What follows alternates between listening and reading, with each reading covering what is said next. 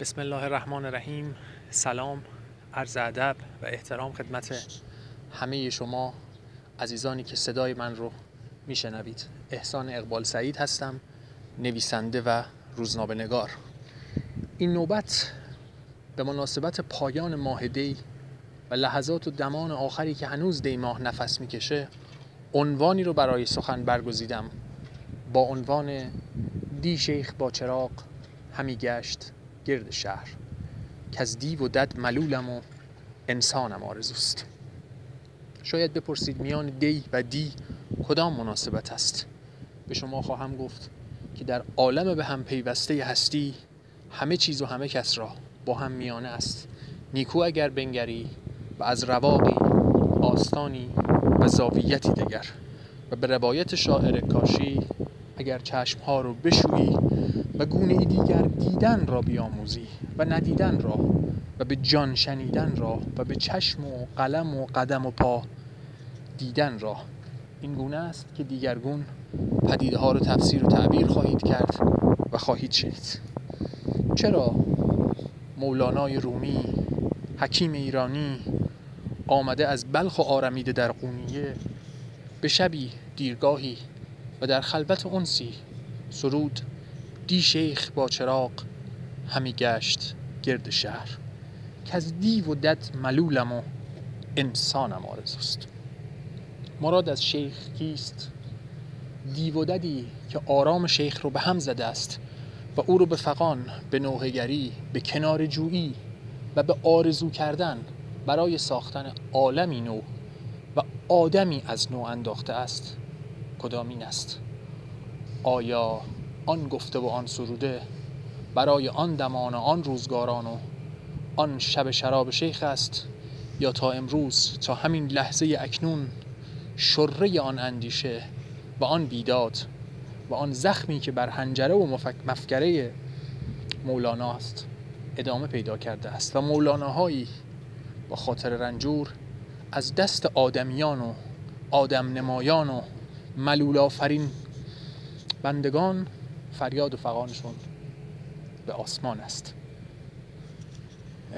اول بپنداریم و بیاندیشیم پیرامون این موضوع که شیخ در گفتار مولانا اشارت به کدام معنی است. آیا شیخ کسی است که امر دین می‌داند؟ آیا صدرنشین قبیله است؟ آیا نامی و پیشوندی است؟ و آیا دلالت بر معانی ژرفتر در خیال آدمیزادی دارد؟ باورم این است شیخ در گفتار حکیم معنای آدمی میدهد که از آستانی گذشته است، آدمی که جهان رو در تعبیر امور عادی و معمول، امور عرفی و باورهایی که تنها حجیتشون این است که زمانی پیشتر از این برقرار شدن و از لسان، زبان و دهان کسانی که هیچشان ندیده ایم و خاطری از آنها نشنوده ایم، یا مهر بزرگی اجدادی و سنت و شیوه پدران رو بر پیشیان می دارند و به این سبب زهره تردید در آنها رو سیاره زهره هم ندارد، چه برسد به آدمی مبتلا و کوتاه عمر که به هزار و یک شحنه و تیغ و دشنه گرفتار است. به باورم شیخ کسی است که می اندیشد، جهان رو ساده تعبیر نمی کند، از چهارچوب برساخته ها و عمارت های برفراز نمی گذرد و از در ورودی پا نمی نهد و از مسیر ترسیمی آرام، آنگونه که پروانه‌ای بر شانه اش ننشیند، عبور نمی کند و از در خروج خارج نمی شود. او می خواهد پدیده ها رو مغز بشکافه، می خواهد از آستانه ها بگذره و ببیند به راستی آسمان هر کجا آیا همین رنگ است؟ شیخ کسی است که خوانده است، از افتخارات اجدادی و آبایی خوانده است، از این که مردمان آبادی کنار همه ددند، همه وحوشند و هرچه حسن است و بلاغت در نزد ماست شنیده است، خوانده است. حتی شاید گاهی به سبب کوتاهی سقف آسمان خیال و جغرافیا و نان خشکیدش مبلغ همان اندیشه تنگ و ترش هم گشته، اما جسارت اندیشیدن به او کمک کرده است تا اگر توانسته تا وادی آبادی کنار گام زده و دیده، و اگر نه سیر انفس کرده، روحش رو به پرواز در آورده و رسیده به آن نقطه ای که دانسته همه چیز را همگان دانند. و رسیدن به این نقطه یعنی روادار شدن، یعنی حرمت نهادن بر نوع انسان و پدیده ها رو ازلی و ابدی تفسیر و تعبیر نکردن، یعنی گلوی کلاغ رو به جرم چون قناری نخواندن ندریدن و کبوتر را به جرم کبوتری بر خوان و عقاب بریان نکردن. این می شود آغاز شیخ شدن در اندیشه مولانا. او جرأت و جسارت دارد که انگاشته ها و برپاها رو ویران کنه و زلزله تردید به جانشون بیفکنه. و شیخ می خواهد در دنیای خیش و به سان خیش بیندیشد و عمل کند.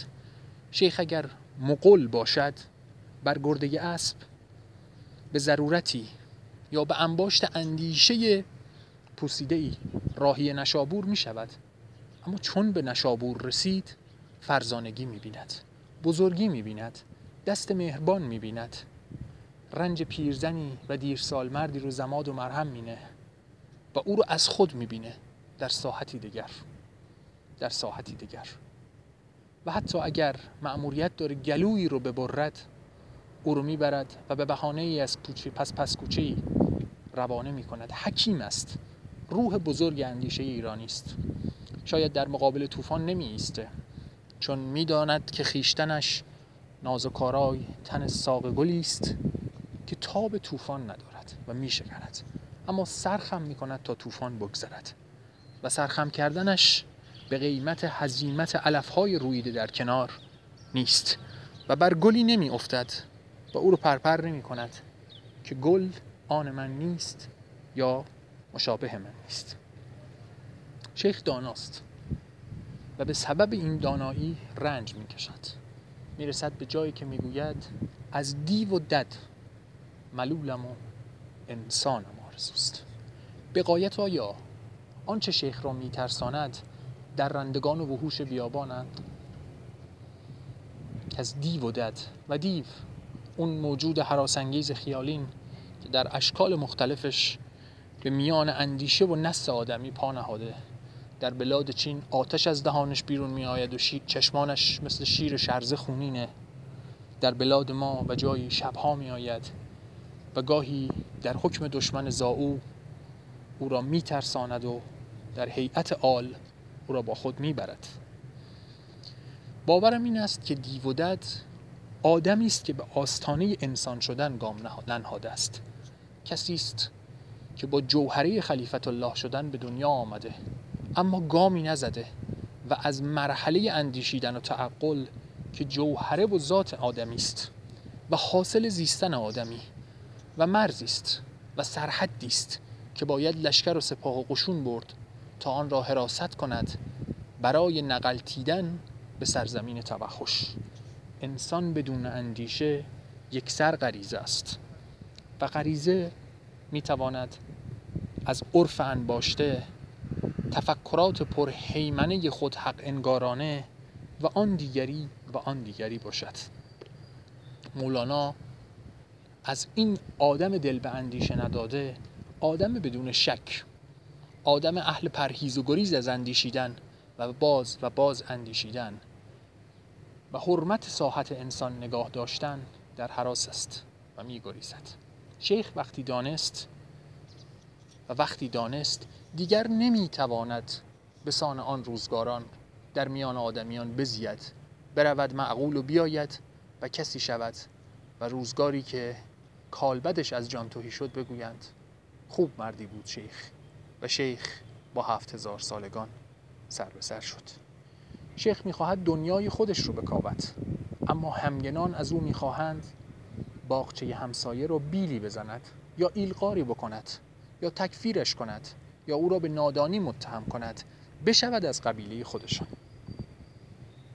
آدم‌هایی که اندیشیدن رو بر رف نهاده اند از پی سرکوب و منکوب کردن اندیشه آن دیگری هستند و تبدیل کردن هر عقابی به زاغکی چون خودشان میشوند در نقش دد و دام، میشوند در نقش دیو، دهانشان آتش میشود.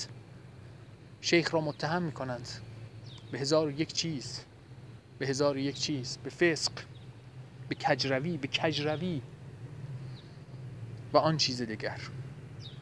و شیخ از هراس یا باید بستیحد که او مدید زمانی است، تیغ از دست انداخته و قلم به دست گرفته، یا باید اونها رو ترک بگه و ساکن کوه و دشت و بیابان بشود که نمیتوان.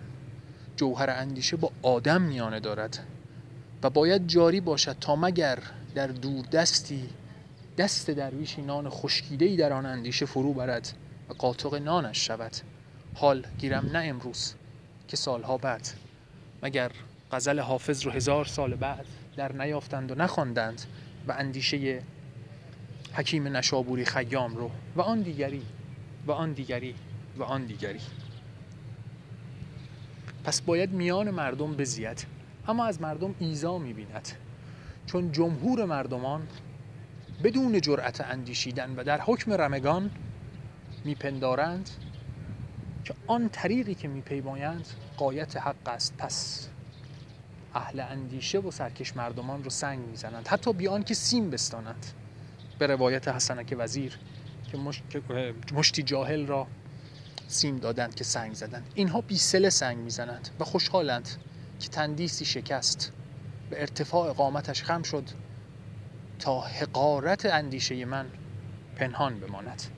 حکایت این است: آدمیان برای برشکستن و برانداختن شیخ برپا میخیزند و او فغانگر و نوحه‌گر است، چشمهای باز داره، در میان آدمیان میگرده و آدمیانی که چشم دارن اما دیده, دیده ندارند، بینا نیستند، معرفت ادراک ندارند، بهش تنه میزنند، میگردند در میان خطوطش تا چیزی پیدا کنند و داروغه رو به جانش بیاندازند، تا در کوچه تفلکان بی آزرم رو با سنگ ریزه به جانش بیاندازند. شیخ همان است که نیای بزرگش می شود محمد امین، که آنچه اعرابی جاهل با او کرد. و در ادامه بر سر هر اهل اندیشه‌ای و هر کسی که می خواهد از کوچه‌ای باریک برود، نه از جاده پهن مردمان. این می شود که به فغان می آید که از دیو و دد ملولم و انسانم آرزوست. او پرچمدار مسیری است که روزی حلاجی از آن می‌گذرد و بردار می‌گوید انالحق. و چقدر دلش می‌خواست بگوید گوش‌هایتان را بگیرید کر مردمان و کاش نمی نمی‌شنیدید نوایم را و می‌گذاشتید به خود زمزمه و نجوا کنم. بردار جهالت شما آویزم، دد و دیو مردمان، از دیو و دد ملولم و انسانم آرزوست.